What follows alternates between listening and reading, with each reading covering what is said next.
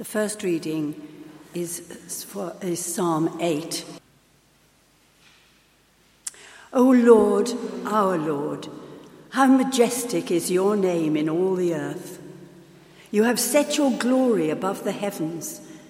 From the lips of children and infants you have ordained praise because of your enemies to silence the foe and the avenger. When I consider your heavens, the work of your fingers, the moon and the stars which you have set in place, what is man that you are mindful of him, the son of man that you care for him? You made him a little lower than the heavenly beings and crowned him with glory and honor. You made him ruler over the works of your hands. You put everything under his feet, all flocks and herds and the beasts of the field, the birds of the air and the fish of the sea, all that swim the paths of the seas. O Lord, our Lord, how majestic is your name in all the earth. This is the word of the Lord.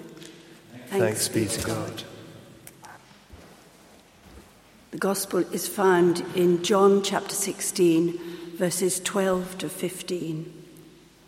Hear the gospel of our Lord Jesus Christ according to John. Glory to you, O Lord.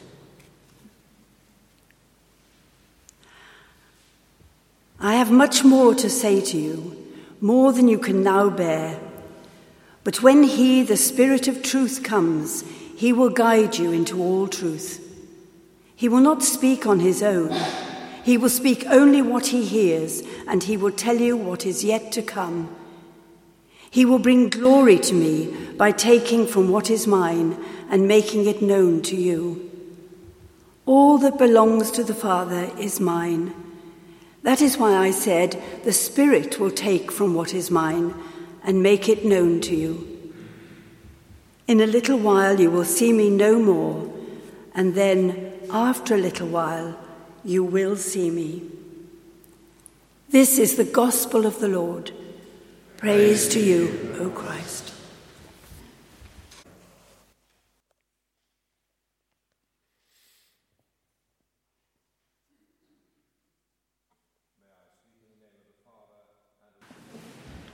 Trinity, Trinity Sunday.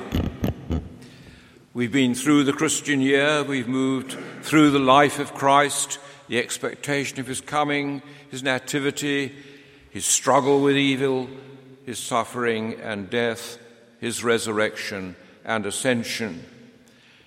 And now we're challenged to consider the mystery of the nature of God and of man and the relationship between our God and his creation. How do we identify ourselves? Some years ago, Nita and I went to Morocco on a tour which included a trip into the desert. We wanted to see something of the basic nature of desert life, of its harshness and simplicity. As our party crossed the desert in our four by fours, uh, we spotted alone a nomad tent, and we diverted to see this more closely. Inside were three people. Mister Nomad, in his chair, was thinking deep thoughts.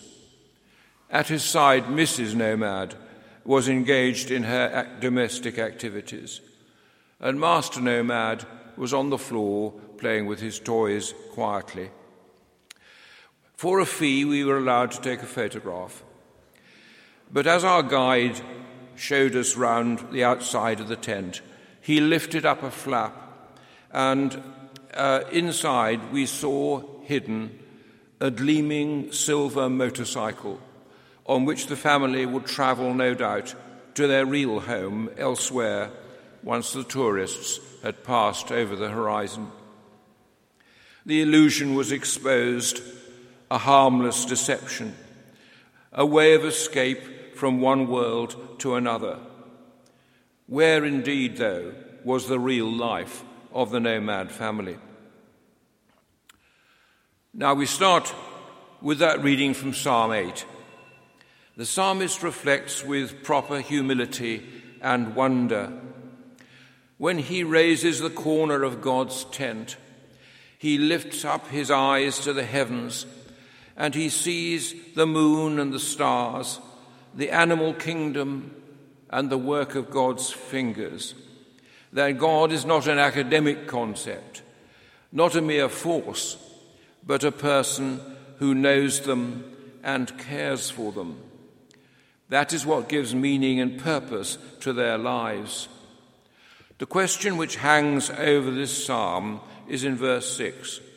And what is man that you are mindful of him, and the Son of Man that you care for him?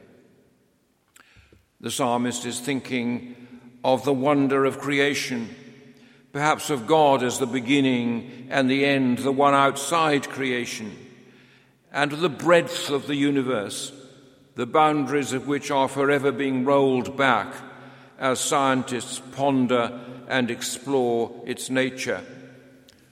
And the psalmist is in awe.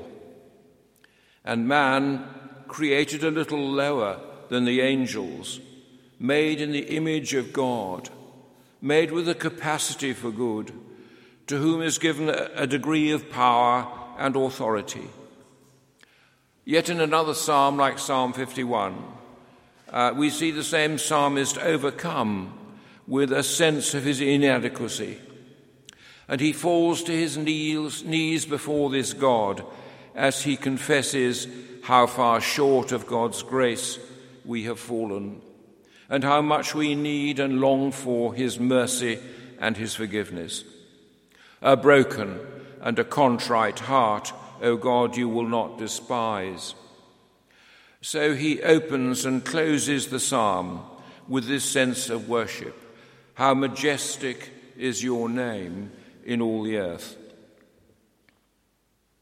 And then we turn to the gospel reading, and we find ourselves with Jesus for part of the farewell discourse to the disciples before the passion and his death. It is, of course, the most solemn of occasions.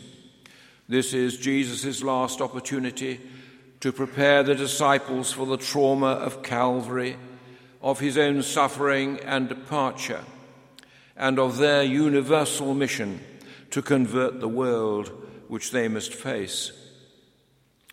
They must have been desperately fearful as they contemplated what lay ahead and how they were going to be cast adrift from their teacher and master at the time when they needed him most. You will see me no more, he says. You will be filled with grief. I have much more to say to you, more than you can now bear. What is in his mind is not only the immediate events in Jerusalem, not only their own understandable fears and doubts and uh, troubles, but Jesus wants to turn their minds to where he is going, to the mystery of God himself, the Godhead, what the church came to call the Trinity. Here's another question hanging over this passage. Not what is man that you are mindful of him, that you care for him, but what is God that he should expect mankind ever to be mindful of him and trust him? Who is this God? And the answer comes in three parts. He starts with the Spirit of truth. In the earlier verses, he calls this Spirit the Counselor, the Spirit who will convict the world of sin, of righteousness, and judgment. And so it's the Spirit who will speak to the world. But now the emphasis is that he is the Spirit who will speak to the disciples, to the church, to guide you into all truth. What the Spirit says to the world and to the disciples is the word from beyond, the word from God, the word who was in the beginning with God and who is God. The task of the Spirit is to speak the continuing message from the Father, which will bring glory to the Son which will be both the challenge of truth, the inspiration of truth, and the power of truth. Without the life-bearing message of the Spirit, the work of the church would be lifeless and powerless. His message is the truth about the Father, about Jesus, and about ourselves and our world, of which God is always mindful. But in this word from God, from Christ, there is Jesus himself, the second person of the Trinity. In the beginning was the Word, and the Word was with God, and the Word was God. He is the aspect of the Godhead, who, in the words of the Creed, was made man. He is the one who the disciples have become devoted to, on whom they've come to place absolute reliance, the one who is their way, their truth, and their life. He is the shepherd who feeds them and protects them and leads them, and the one who in the upper room just now offered himself to them as their servant, washing them, feeding them, and sharing his deepest self for them as he dies for the transgression of my people. And he, Jesus, is about to face the power of evil, to be mocked and scourged and condemned and crucified, but who amazingly would rise to new life and ascend to the Father. The Spirit will set forth this truth, that the passion was not defeat, but the victory of good over evil. The Spirit will bring glory to me by taking what is mine and making it known to you. Much of what the disciples were unable to bear at that time, the Spirit will bear witness to, and that truth will bring glory to the Son. Their confusion about what was about to take place, their doubt expressed by Thomas, their failure demonstrated by Peter, their fears and ignorance and pain were real, but the Spirit of Pentecost would bring them Jesus and his restoration, forgiveness, reassurance, release, wisdom, and power, as the Spirit always does to the church which is open to the presence of the Spirit. Jesus the Son is the expression of the invisible God, always mindful of mankind, always knowing and caring and loving, always coming and always suffering. We may not see him, but we can lift the corner of the tent and glimpse the signs of his being in creation and salvation. But in and behind these verses, we find the Father himself. Jesus is the Son, but is sent from the Father. The word Father suggests that Jesus is distinct from, but closely identified with, G- with the Father, sharing the, God, the glory of the Godhead, and reminds us that when we pray, we are to pray to him as Father. Just as we see in Jesus the character of the Father, his creativity and love and judgment, as well as his mercy, he calls us to be members of this family. His invitation is to come to his table. He is immortal, invisible, God only wise, in light inaccessible, hid from our eyes. When we lift up the flap, then, of God's tent, we see not falsehood exposed, but truth displayed. Lift up your eyes and see the beauty and the grandeur of the creation all round us, to see the Son like a bridegroom coming forth from his pavilion.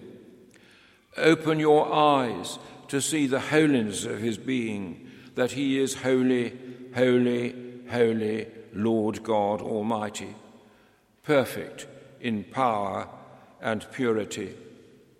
Open your hearts to see the power of his love, respond to him as he calls us to focus not on the world which is so immediate and so demanding, but so limiting, and to tune in to the new world of God's new kingdom and society.